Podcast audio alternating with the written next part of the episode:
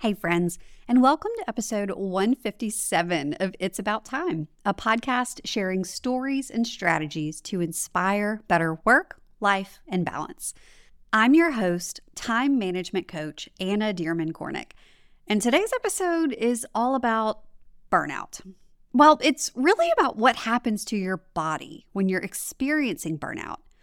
We've all had some type of a run in with burnout. We've all been in a place where we had to keep going, long past when our brains and bodies said stop. Of course, we all know the impact that overworking ourselves can have on our mental health, but today I want to talk to you about what it does to your body physically. In today's episode, we'll cover the difference between being sleepy and being straight up exhausted. You'll hear about why stress makes you feel wired and not tired, and how all of this impacts your immune system. Then I'll show you a few ways to fight that burnout so you can bounce back and help your body fight off the negative effects that come with stress. And because I know you're trying to make the most of your time and you're listening in the car while you're running errands or you're doing stuff around the house, I know it might be a little inconvenient for you to stop what you're doing and take notes. So don't worry, I've got you covered. You can find all the details and lessons learned from this episode over in the show notes, plus links to any of the resources I'll mention. Today's show notes can be found over at abouttimepodcast.com forward slash 157. All right, it's about time we get started, so let's get this show on the road. You're listening to It's About Time, a podcast about work, life, and balance. Around here, we believe that busy is not a badge of honor. Your host, Anna Dearmon Kornick, is here to share tips and strategies to help you make the most of your time. Listen in on real conversations and success stories to find out how other go getters are getting things done. If you're ready to step away from the overwhelm and spend your time on what matters most, then you're in the right place. Here's your host, time management coach, Anna Dearmon Kornick. You know that feeling when your tasks are all over the place? Some are in a to do list, some are buried in emails that you need to take care of, and maybe some are over in a project management tool. Meetings in your calendar, messages in Slack, those 37 sticky notes spread all over your desk. It can be really overwhelming. And even as a time management coach, I'm not immune to the overwhelm. That's why I've started planning my days with Sunsama. Sunsama pulls in all of my tasks from everywhere into one place, helps me estimate how long things will take, and then time block them into my day so there's room for the most important things. Plus, I love that it encourages me to do my startup and shutdown routines. If you're feeling all over the place and your to do list is never done, try Sunsama. It's free to test drive so you can plan sustainable work days, prevent burnout, and start being more productive with a purpose. Head over to abouttimepodcast.com forward slash sunsama, and I'll be sure to link Sunsama so you can check it out in the show notes. Now, on with the show. Okay, so how do we reach burnout? And what is burnout really? Well, Burnout is usually what happens when we run ourselves ragged. You go too hard for too long, work too much, push through the pain or emotional struggle or exhaustion, and you tell yourself you just got to get through it. All the little alarm bells are going off, saying you should maybe just step away and come back to it later, but you don't. Whether it's because you can't, sometimes we just have seasons in life where we can't avoid the chaos or because you've said yes to too much and you're afraid to let someone down. It's happened to all of us. And the thing about burnout, you're going to feel it all over. You're going to feel exhausted. Not just, I could take a nap at any time, tired. We're talking burst into tears, have a toddler style meltdown, and feel exhausted when you wake up kind of tired. There are other physical signs of burnout too headaches, tummy troubles, muscle pain, insomnia, and more. Not to mention the emotional signs like decreased satisfaction in your work, a sense of failure, detachment, or a total loss of motivation or interest in what you're doing. Been there? I sure have. And we're not alone because burnout is an incredibly hot topic right now. even in academic circles. For decades, doctors and psychologists have been studying the link between stress and burnout and our immune system, and they've found there's a major connection. You know how I mentioned exhaustion at the start of the podcast? Well, this is one of the biggest signs of burnout. And scientists have found that there's a difference between feeling sleepy and feeling burnout. So, based on studies done at the University of Michigan, it kind of comes down to whether or not you could plop down and fall asleep right here, right now, if you had the opportunity, of course, and whether or not you're having trouble staying alert. Those are signs of being genuinely sleepy and can probably be solved with a good old fashioned nap. But burnout, on the other hand, has several causes that aren't always because of sleep. In fact, being in that constant state of stress can actually make you feel more wired, making it even harder to fall asleep. Yeah, it's a vicious cycle. You're exhausted, but you can't sleep.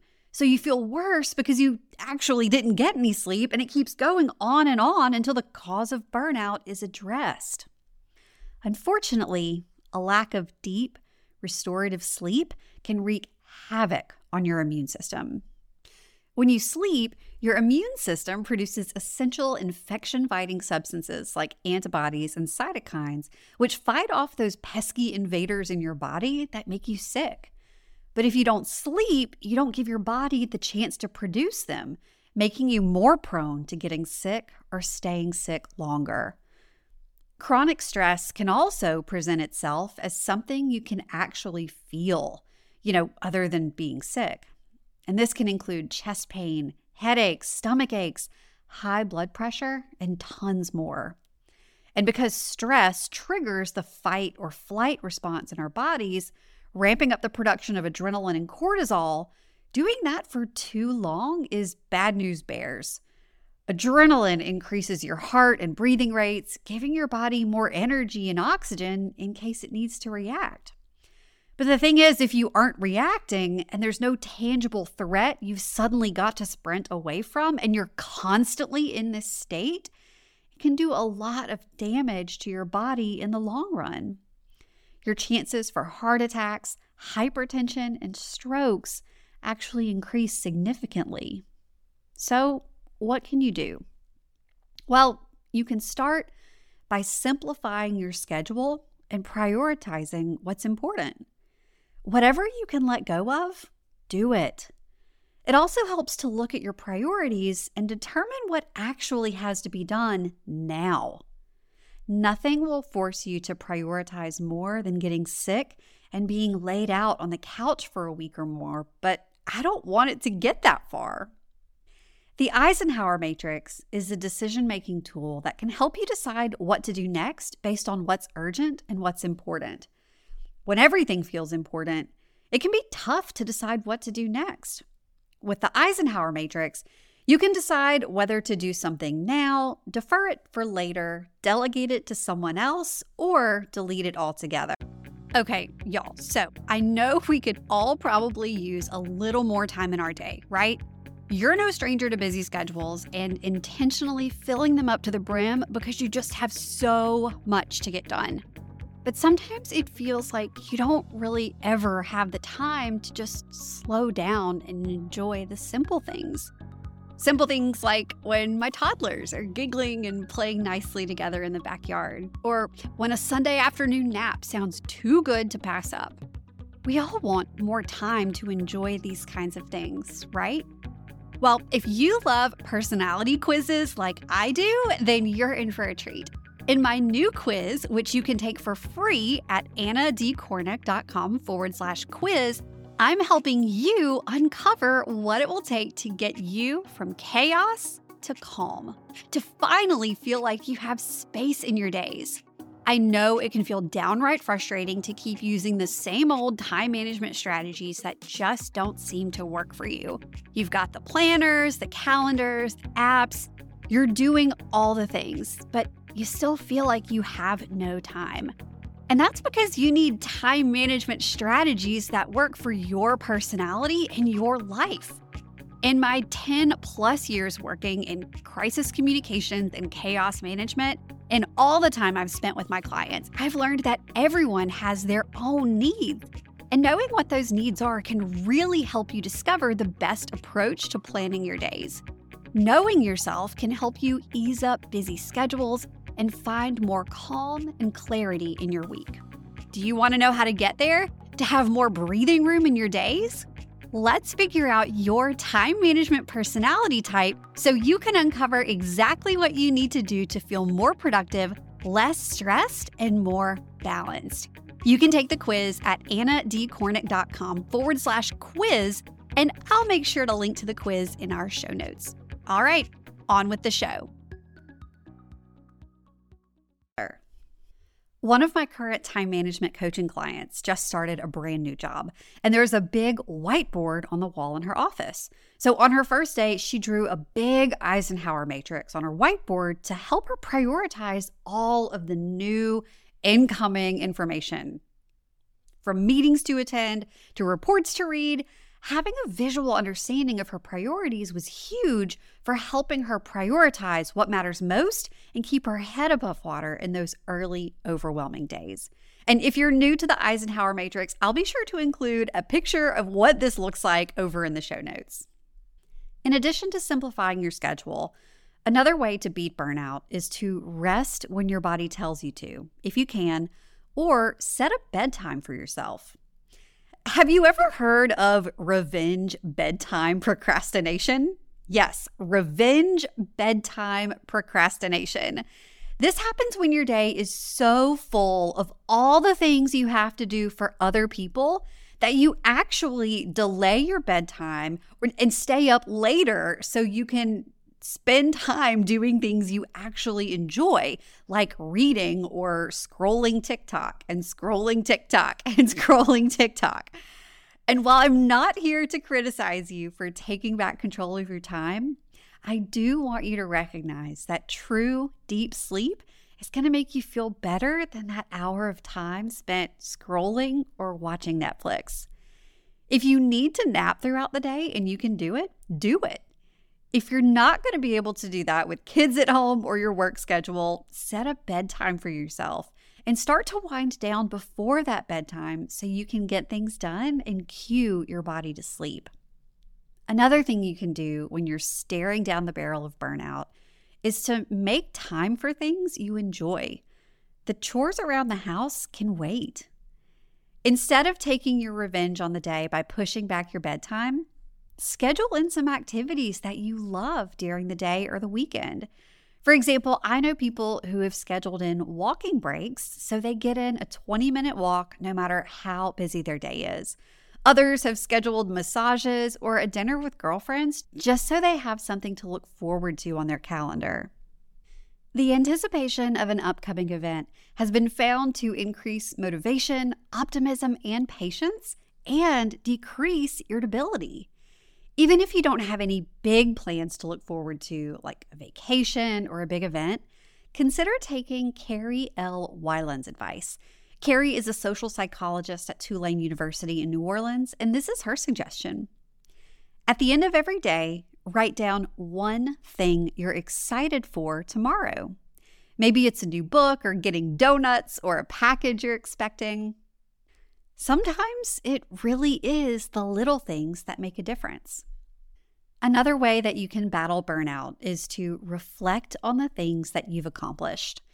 It can be incredibly discouraging to mark task after task off your list, only to have more tasks added to your plate or more meetings pop up on your calendar. When it feels like it just never ends, I like to take a beat and reflect. You can ask yourself these questions what are you working toward right now? Where did you start? What milestones have you already hit? What are you surprised that you've accomplished? What are you most proud of? And what is really important about the work you're doing?